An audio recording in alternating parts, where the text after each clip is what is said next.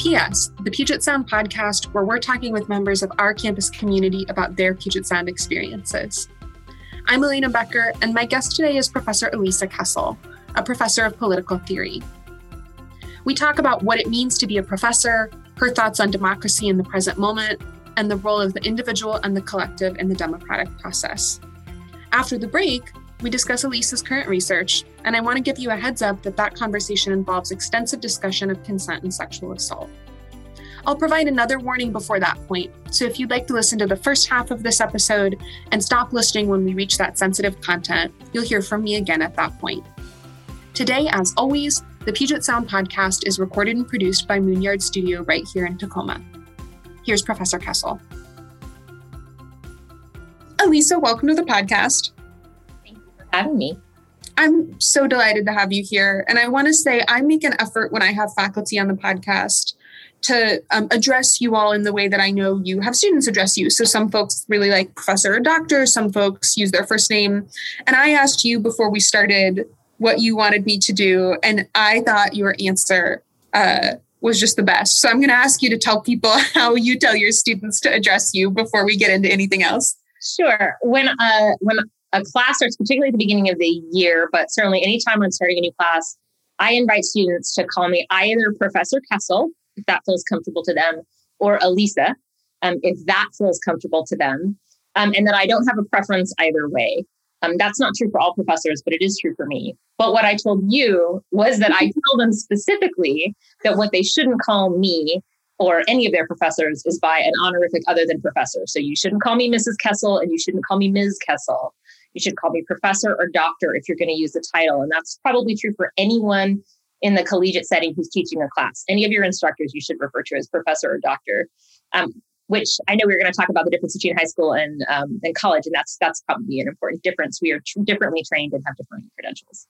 Well, and it is, I think, a a thing that's maybe not self-evident to somebody coming out of high school because it's interesting to me since I started doing this job, I get Mrs. Becker a lot, like to my face or in emails. And one, I'm not married. Two, I've never been Mrs. Becker, right? Like that's not in my wheelhouse. But I understand the impulse to if that's mostly been how you've interacted with authority figures or how you've sort of shown respect to want to do that and maybe not realize, as you've said, there's a different title or a different honorific. No, that's right. And it's and I think that's why I'd say the default, if you're ever not sure, is always to refer to anyone who's instructing you in a college class as professor um, or doctor, and they'll tell you if the that is incorrect or if you should say something different. Mm-hmm. But that way, you're covering your bases. And I always thought it was nice too. So many professors at Puget Sound are okay with it if you address them by their first name, but some aren't. And I always felt like it takes six, eight years to get a PhD. If you would like to be addressed as doctor at the end of it to reflect that accomplishment, that always felt awesome to me. I always felt like that made so much sense if that's what somebody wanted. Yeah, and I think the other part of that is that the position of the faculty member um, and their experience actually is a big part of that as well. Like when I first started, and I, uh, I was younger and I looked younger. um, uh, it felt a little more important to me um, to use that title um, so that people um, understood that I was in a professional role and that I had had that training, which they might have thought I was too young to have had. Sure. Um, so I think that's important to think about too. Well, and I want to get right into what that training is and what your role is, because that's another thing I noticed that is often, um, guess I'll say, a little abstract to students who are thinking about what college will be like. They understand that there are instructors and oftentimes have a frame of reference from high school for thinking about what that's like. But the position and work of a college professor is is actually quite unique and i'm hoping you can talk to that a little bit yeah um, so um, so a professor's training uh, is usually it's it's a doctoral degree um, and that is is is training mostly in research actually. And so uh, we have two real tasks. One is to be uh, a teacher um, of things that we have studied and know uh, pretty well Um, and the other is to actually do our own research, independent research on different things. So we're going to talk maybe a little bit later about my my research. Um, but a big part of my life is teaching my students, and another big part of my life is doing my own research. So in addition to reading all the stuff I read to teach the classes that I teach and preparing for lectures and grading essays and things like that, I'm also trying to do my own writing um, I'm doing my own reading for the projects that I'm working on. And a lot of us are doing our own data collection and those kinds of things. And so um, sometimes that's more visible to students. Um, certainly for uh, students who are um, uh, in a labs, uh, excuse me, a natural science, will they'll they might they'll they'll see that more explicitly when they're working with a professor in a lab. It's probably a little less visible uh, for those of us who do like work alone in dusty archives with giant books or something like that. Um, but that's how I spend a lot of my time, um, uh, a lot of my summer. So the sort of the the the expectation that we have summers off is not is not correct. It's the time uh, on this campus when many of us are trying really hard to make as much progress as we can on our research projects, knowing that during the school year it'll be a little harder to do that. And what do you teach? What are you a professor of? So uh, my degree is in my doctoral degree is in political science. Uh, the name of our department on this campus is politics and government, and my specific area of focus is called political theory. And um, politics and government traditionally, um, political scientists are trained, I should say, in in one of four fields. Um, one of those fields is U.S. politics, which is just like it sounds. You study the U.S. Um, and uh, the political arrangements of the U.S.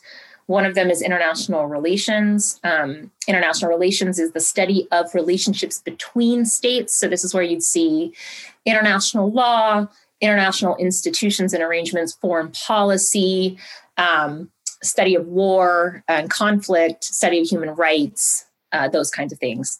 Um, comparative politics is looking at the relation, the, it's comparing states. So, for example, if you wanted to look at uh, two different states that had parliamentary systems and, and, and see how they got different outcomes or something like that. Um, and then what I do is political theory, which is kind of like the um, the outlier of the bunch, I would say. Um, what political theorists study um, are uh, ideas. So, um, whereas my colleagues are often thinking about questions like, um, you know, why do people vote the way they do, or why do states act the way they do? Um, uh, the questions that I ask always have the word ought in them. So how sh- how how ought we to think about democratic behavior? How ought we to treat each other if we value freedom? And so it's very definitional and it's very aspirational. It's very much about what we hope um, uh, or dream up politically rather than what is actually happening in the world. So um, I'll note that the word theory, um, I'm going to just say this. I love this question you asked me: Is the word theory scares or bores people? And the question my third thought was, no, it doesn't. it's not boring. No one says that. That's not true, and I know it's not true. But here's and and my students uh, would would appreciate me doing this because I do it to them all the time. Let me give you a little bit of etymology and a little bit of word history here. Yeah, the word theory comes from the Greek word theoria, which means vision. And so that is a word that really guides what I think we do, which is is to say that it's one thing to ask yourself uh, whether a state is functioning like a democracy. It's another thing to ask yourself what your vision is for a democratic community, mm. and that's what political theory is. And that's why it's not boring. It's awesome. Well, I the reason, sort of the core reason I wanted to talk to you about this, besides the fact that I'm interested in it and I like any opportunity I can to talk to you about political theory, is that my sense after I came to college was that if you had the scared or bored reaction to theory, you probably had not encountered somebody doing it right. Because my experience of that was always if someone had sort of bandied about kind of a um, obscure or obscured thinker to try and win an argument, right? Or mm-hmm. to try and provide a, a test of whether or not you already knew something and could recite back, you know, two sentences to sum up John Locke. And that is very different to what you're talking about, which is this very creative enterprise of thinking about not just what has happened and not just what have people thought in the past, but what do we want? What might we wish to actualize in the way we think about our systems?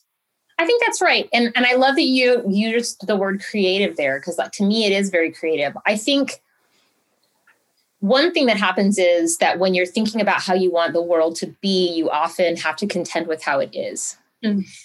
And uh, and so and that can feel bleak at times, right? There are moments when you're like, how do we want democracy to look? What are the hopes for democracy right now? And as um, you said, we're not starting from scratch. No, not at all, right? No, many, many, many centuries of these questions being asked, they are perennial questions. They have they have not been answered and they won't be, right? It'll it'll always be an ongoing thing. But I always tell my students that I think of political theory as it's got this very strong critical bent to it, but it is a fundamentally optimistic enterprise. Mm. Right? That it is really about dreaming anew, um, thinking seriously about what justice means, what equality really looks like, what democracy is, um, and thinking in those in those in those in those concepts, and dreaming up, hoping for something other than what we have. Mm-hmm. Well, and those concepts, of course, have all spilled over into our public discourse in the last year in a big, big way, whether that is our conversations about race and racism in the United States or conversations about whether or not the US is anti democratic or becoming anti democratic. And, you know, that has been underscored with all of the conversations we've been having about the franchise and the right to vote. As you experience those narratives, are there things that you think are missing from the conversation when it spills out into discussing things like democracy in those big, broad terms? That's such a good question. Um,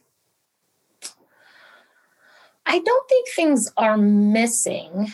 Um, I guess that's not what I would that's not what I would say. Um, so when I think about something like American democracy, I think we can think about that in a couple of dimensions. So one dimension is to think at the level of the institution, right? Are is our government structured in a way? Does it preserve the vote? Was that election legitimate? Like those are questions about about uh, really about about structure. Do we have the right institutional arrangements? Uh, what are the courts doing? What are members of Congress doing? Um, and I and I do think that there's some really interesting public discourse about those things. There's a great book by, written by two political scientists called How Democracies Die.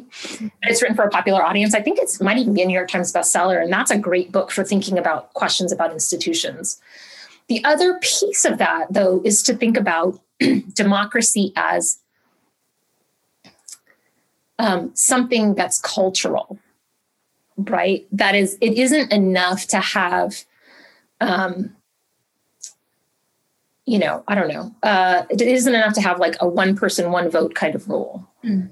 Um, it isn't enough to have a, a court system that is, um, you know, impartial. It isn't enough to have uh, elected officials who are who are in fact elected um, by uh, citizens if there isn't uh, a sense of a broader sense of what it means to live in a democracy, right? That is to say, you're in a community. You're in a community with people who have different um, concerns and beliefs, um, and your willingness to work with them or not work with them will have a lot will have a large impact on whether or not the democracy succeeds or fails. And so I think what, one thing that people are feeling a lot but might not quite have words for is uh, a sense of a decline in democratic political culture in the United States, um, and that is getting replaced by a, um, um, a, a an intensely um, we call it asymmetric polarization. Polarization, um, but polarization uh, really driven specifically by changes in the agenda of the political right at the moment. Um, and those which isn't a, a, way of laying blame. It's a way of saying, like, when you actually look and try and measure movement of parties and where their ideas are moving, the Democratic Party is not moving very much. And if it is moving, it's actually moving a little to the right, but the right's moving farther to the right. So that's what that means. Sure. and I guess I'd say um, people are sensing and feeling that um, their anxiety is about the loss of a political culture in which it even feels possible to talk to people you disagree with who are in your family, much less who are in a different community, right? And so I think I think that's the right now to me that's the most pressing question for American democracy. Well, and as you rightly said, I do think there are ideas that our public discourse associates with democracy as a term that perhaps are features of American democracy that we notice as we shift away from them or as we find our way towards a different political climate.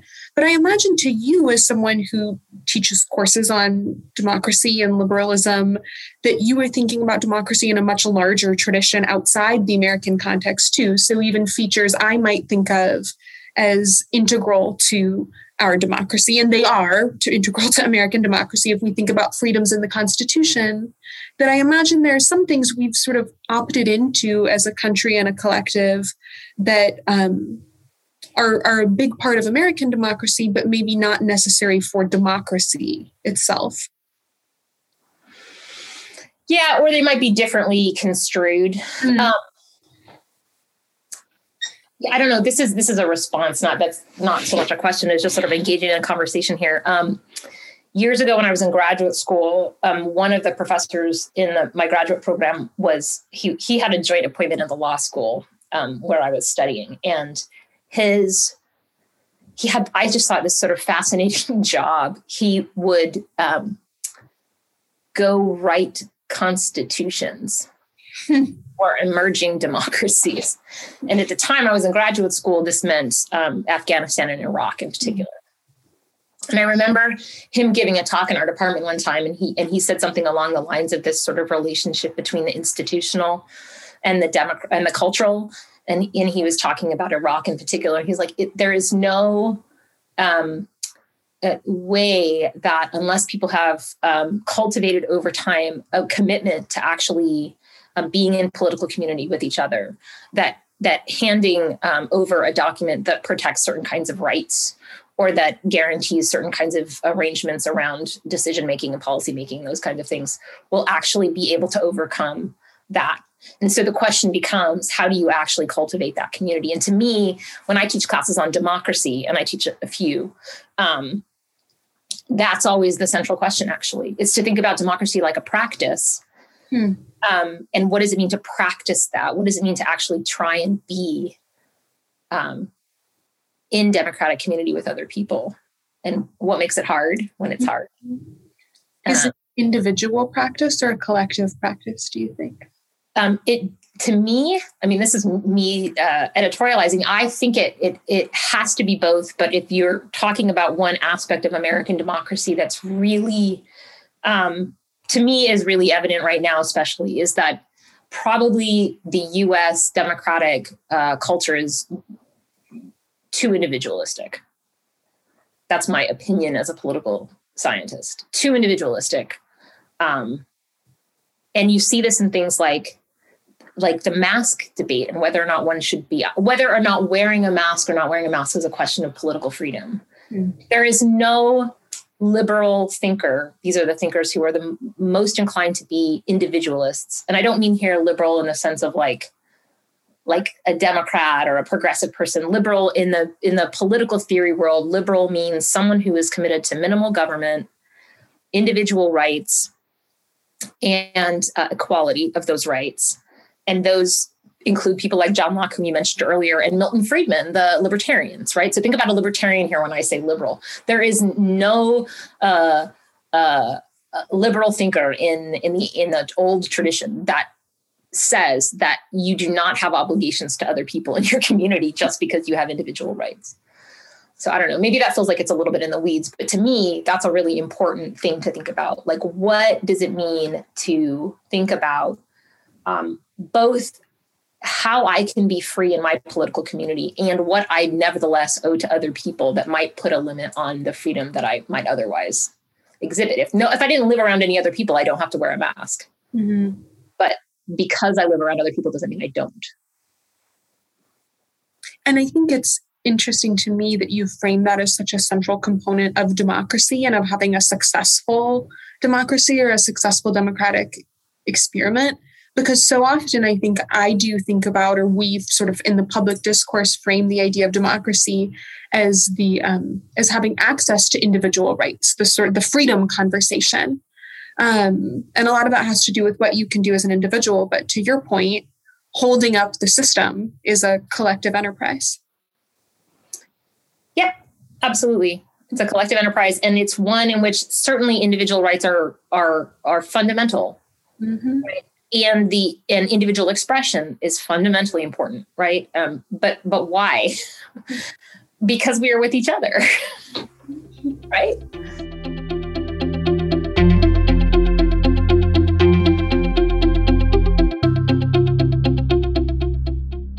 Like what you hear? Hi, I'm Mike Rottersman, Associate Director of Admission. If you're enjoying the Puget Sound podcast, you might want to consider taking a closer look. We're currently offering a range of virtual visit activities, including virtual information sessions, snapshot tours, admitted student spotlights, and virtual open houses. And for admitted students, select in person campus tours. There's truly something for everyone, and you can find out more at pugetsound.edu slash visit.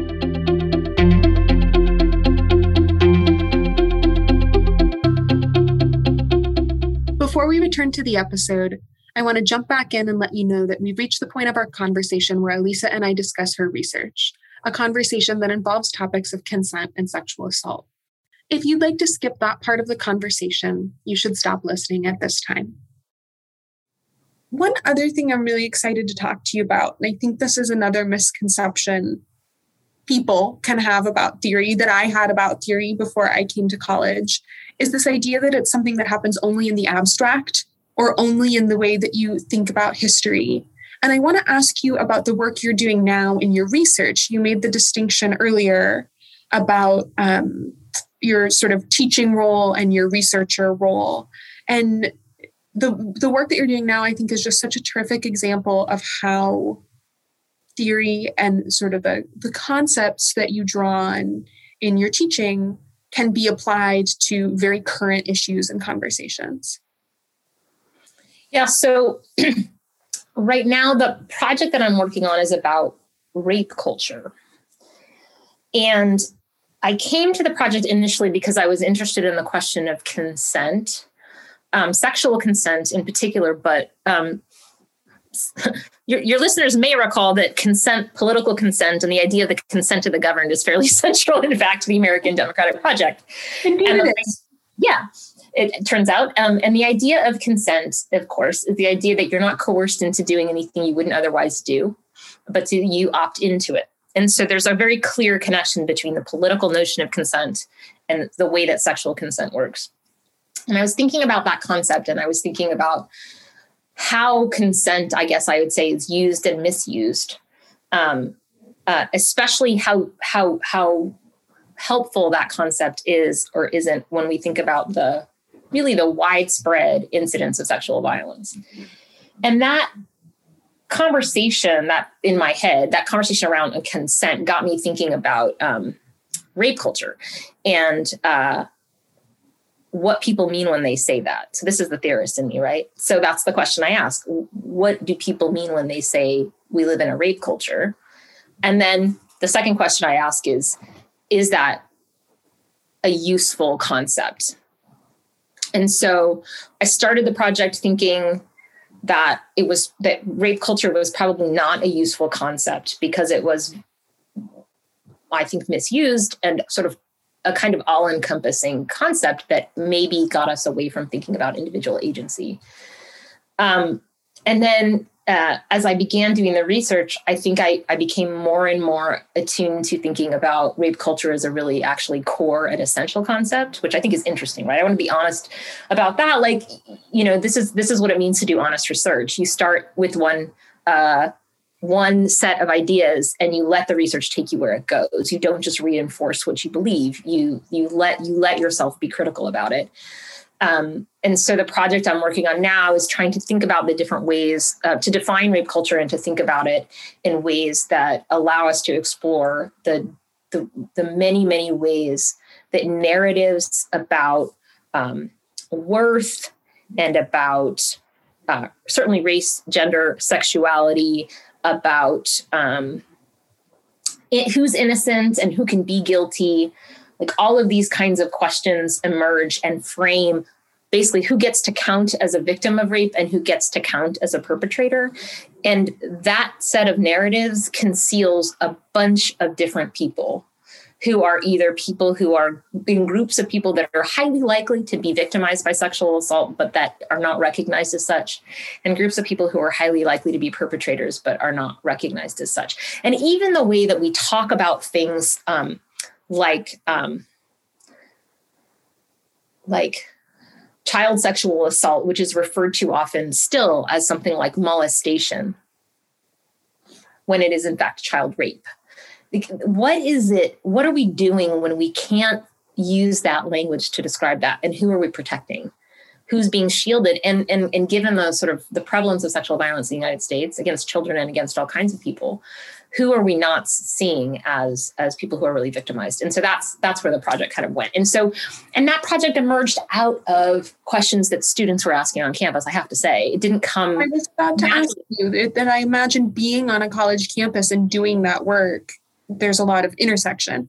Oh, I mean, absolutely. And it is literally from my students that this question emerged. I was actually teaching a class um, on political consent, and we did a reading. Um, and one of my students came in and told me that she couldn't she wanted to talk to me about the class before she went into the class because she was having a hard time um, separating out her own experiences with sexual violence from this reading on consent and it kind of say political consent give me a sense of what we're talking about because i imagine it uh, would not be have the explicit connection. It doesn't. Political consent is about um, about uh, the idea that you uh, do not have to obey a government that you have not consented to obey.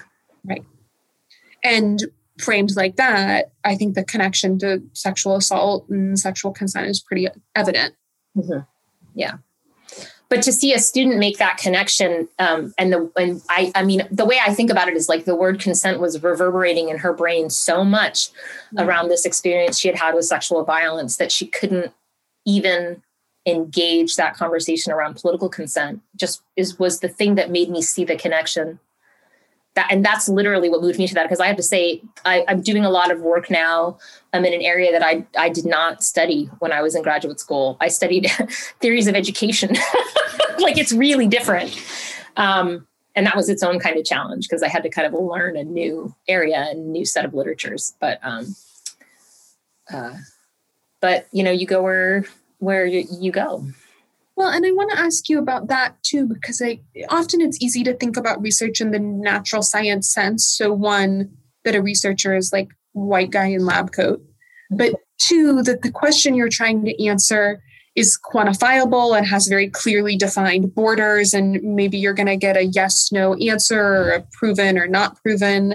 And the question in the project you've just described as you've said, feels very much not like that. It is something that evolves over time and you're following it where it goes. And what does that process look like for you to do that work yourself? Like, what, how do you even get started on a question like this?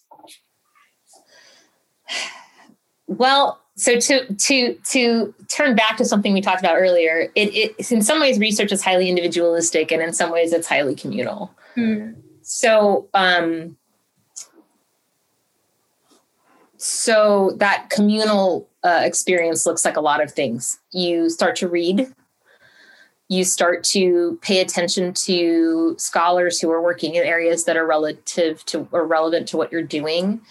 Um, you start to build relationships with folks and those kinds of things. But um, but you know what I what I think I'm doing um, is really creating a workable concept of rape culture that in fact would allow people to study it in more quantitative ways. That's what theory tells. It gives us a way to sort of say, this is what this thing is, and this is where it appears, and this is what it does. And so um, I have to be honest with you, it, it looks like a lot of, it's a lot of thinking and a lot of writing and a lot of trying to it's not an easy thing to define a term mm. like freedom. Right? Or or rape culture. What is that thing? If you look around at the way people use it they use it in a way that is almost devoid of meaning. Hmm. it's applied to everything. Same with the word democracy right? Yeah. People talk about democracy in all kinds of contexts that aren't really that, that basically nullify any specific meaning to the term.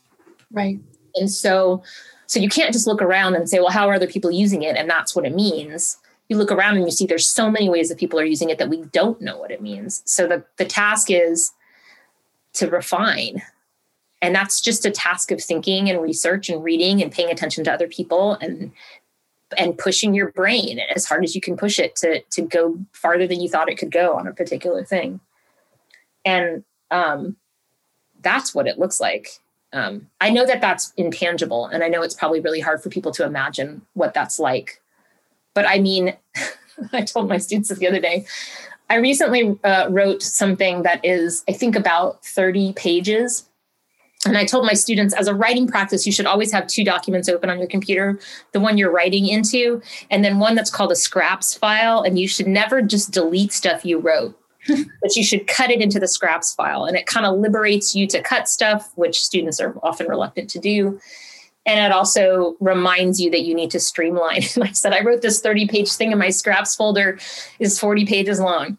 Mm-hmm. right i just i'm like yeah you just write a lot to try and figure out what what you're thinking and what the argument is and and how it makes sense to think about this concept i mean really what i'm thinking is that sounds hard like that really sounds like work i mean i know it is like what it it sounds like work. Elena, it is but just in the sense that i think it's so easy to imagine that kind of work as um,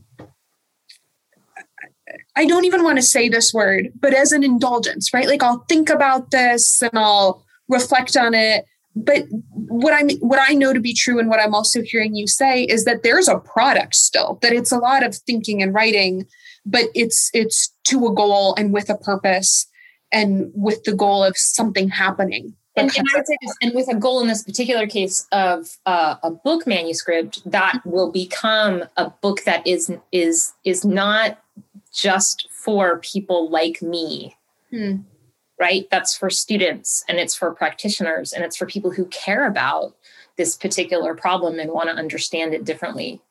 Um, so there's so what, but but to to but the I guess the point is to get to the place where you could articulate something with enough clarity that other people can follow it just it does take a lot of um, a lot of um, a lot of thinking and and I, I do ask myself this question a lot of, and it maybe it does sound self-indulgent but a lot of times i'll look at something and I'll, i've written and i'll say i need to push this farther mm. i hmm. need to push myself farther i say that to my students a lot too and they intuitively kind of know what i mean Mm-hmm. Like you're thinking, but think harder.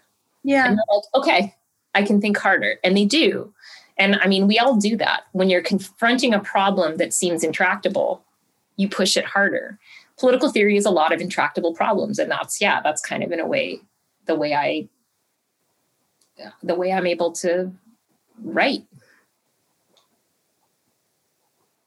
Do you notice when you're working with students on one of those intractable problems are there things are there universal experiences as folks start to learn how do i approach this how do i do this work how do i think about it i don't know if the, i mean I, you know i'm not going to say there's universal probably experiences but there are there are some some common experiences. Um, one thing i notice a lot in my classes especially so if i have a student who takes um, like an introduction to political theory class with me and then maybe they're taking an upper division class a little bit later so then their first upper division class they might go from having written really successful papers in the intro class to all of a sudden writing papers that are getting you know maybe c's or something like that or b's they're used to getting a's and and uh, when i talk to students about that i say and i and i think this is this is a really common experience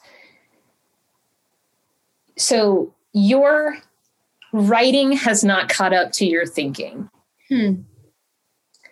So you um, you've been thinking about these kinds of questions. You've developed a skill set around sort of the basic, right? But the more complicated the thinking you're doing, the harder it is to convey it in writing. Mhm.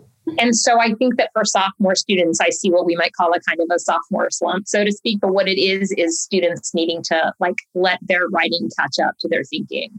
And the way I try and encourage that is to say, you know, you're thinking really in really complex ways. And that's that's very hard to do. Right. And and it's great that you're doing it and you just have to learn how to communicate it. Um, so I think that's a that's a pretty common experience. It's one of the things that's so cool about college. That's such a treat about that experience, and that I still remember from my senior year. Sort of, I can actually picture where I was standing outside McIntyre when I realized I got better at this. Like my questions are more interesting, they're more complicated, they're sharper. My ability to answer and put together a um, you know compelling argument or explanation without wandering off on all these sort of side pathways is better. That's a skill that I have.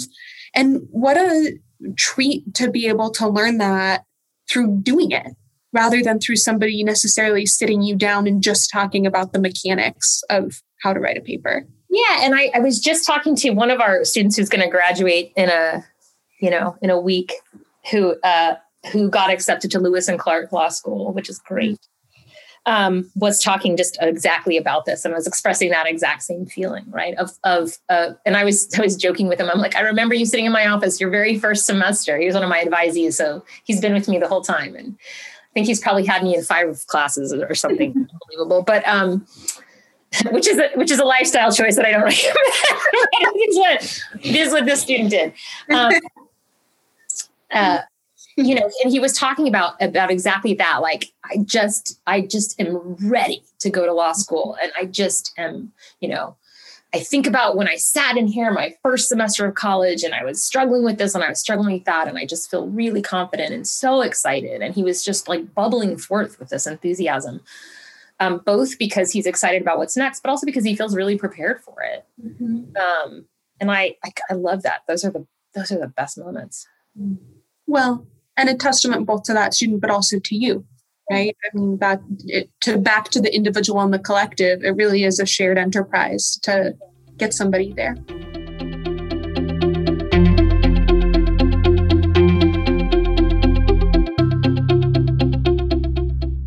Elisa, we end every episode. I ask everybody the same four questions.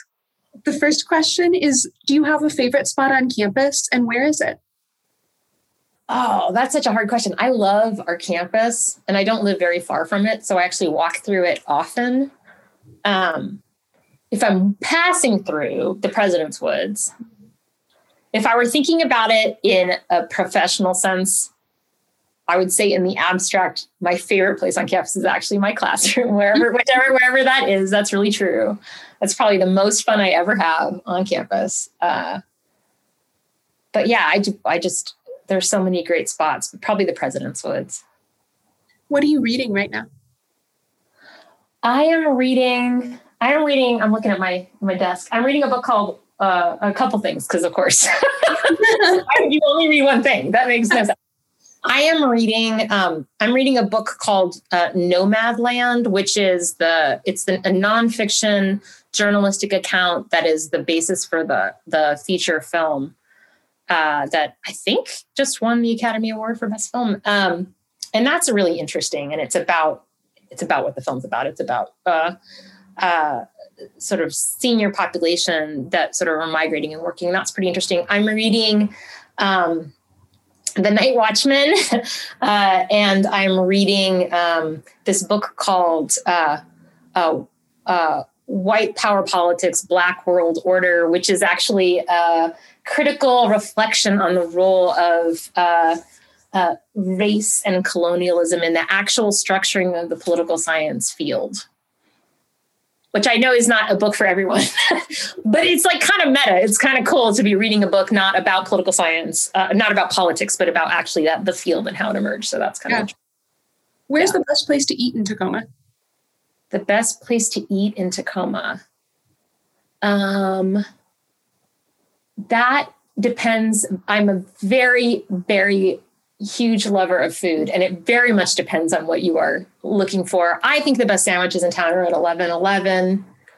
I really enjoy um, Indo and La Ca for uh, takeout food these days, which is how we're eating most of our food. um, yeah, I mean, I mean, yeah, there's just I think there's great food in Tacoma, so there's a lot of options. Um, Wooden City, that's a kind of nicer place to go, and I love that place. Matriarch, which is maybe for the adults in the podcast audience, uh, has amazing cocktails, and their couches are so nice. They're so nice. I miss Yeah, them so much. I know. I'm so excited when we can go back inside to the velvet couches and the potted plants. really. That's right. That place is great. So yeah, exactly. Um, this is making me nostalgic for like what I haven't done for 19 months or whatever. It's I been. know. That's probably not so it's close. been a while. It, it really does feel like we're close to the velvet couches. Maybe. I hope, I hope so. Yeah. yeah, fingers crossed. Uh, lastly, Elisa, what makes Puget Sound special? You know, I the, a lot the people is the is the answer, um, and I'm just trying to think about how to say that in a way that's actually sort of tangible. um, when I I taught at a couple of different places before I came to Puget Sound, and and and, and one thing that I remember um, feeling, and people say this all the time, but it's really really true. Like I thought I have never taught a nicer group of students than the students at Puget Sound, and that and I I still feel that I think generous and and kind and really committed to um, I mean, I guess the way students put it is making the world a better place. And I think that they mean that in a like big make your mark kind of a way. And I think part of the task is to say there's ways that you do that every single day. Um, but they do. Um, and I feel that way certainly about my um, really amazing staff colleagues like you. And I feel that way about my faculty colleagues as well. Um, I feel very lucky to have the students I do and the colleagues I do. We have a nice view of the mountain too. Oh, also very true. Also, actually, from pretty close to your office. not too far. Although uh, my office get really gets me a view of the practice field, but I mean, not quite. you know that the mountain is I know it's there. the other way. It's covered in clouds most of the time, anyway. So, It's true. It's in all of our imaginations all the time. what's that? It's in all of our imaginations all the time. Exactly. Yeah, exactly. So, Elisa Kessel, thanks so much for coming on the podcast. Elena Becker is so always so nice to talk to you.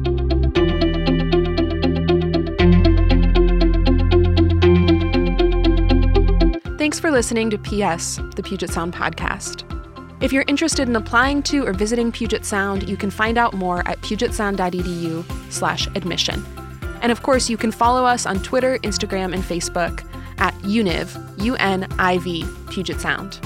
I'm Elena Becker, and we'll see you next time for PS, the Puget Sound podcast.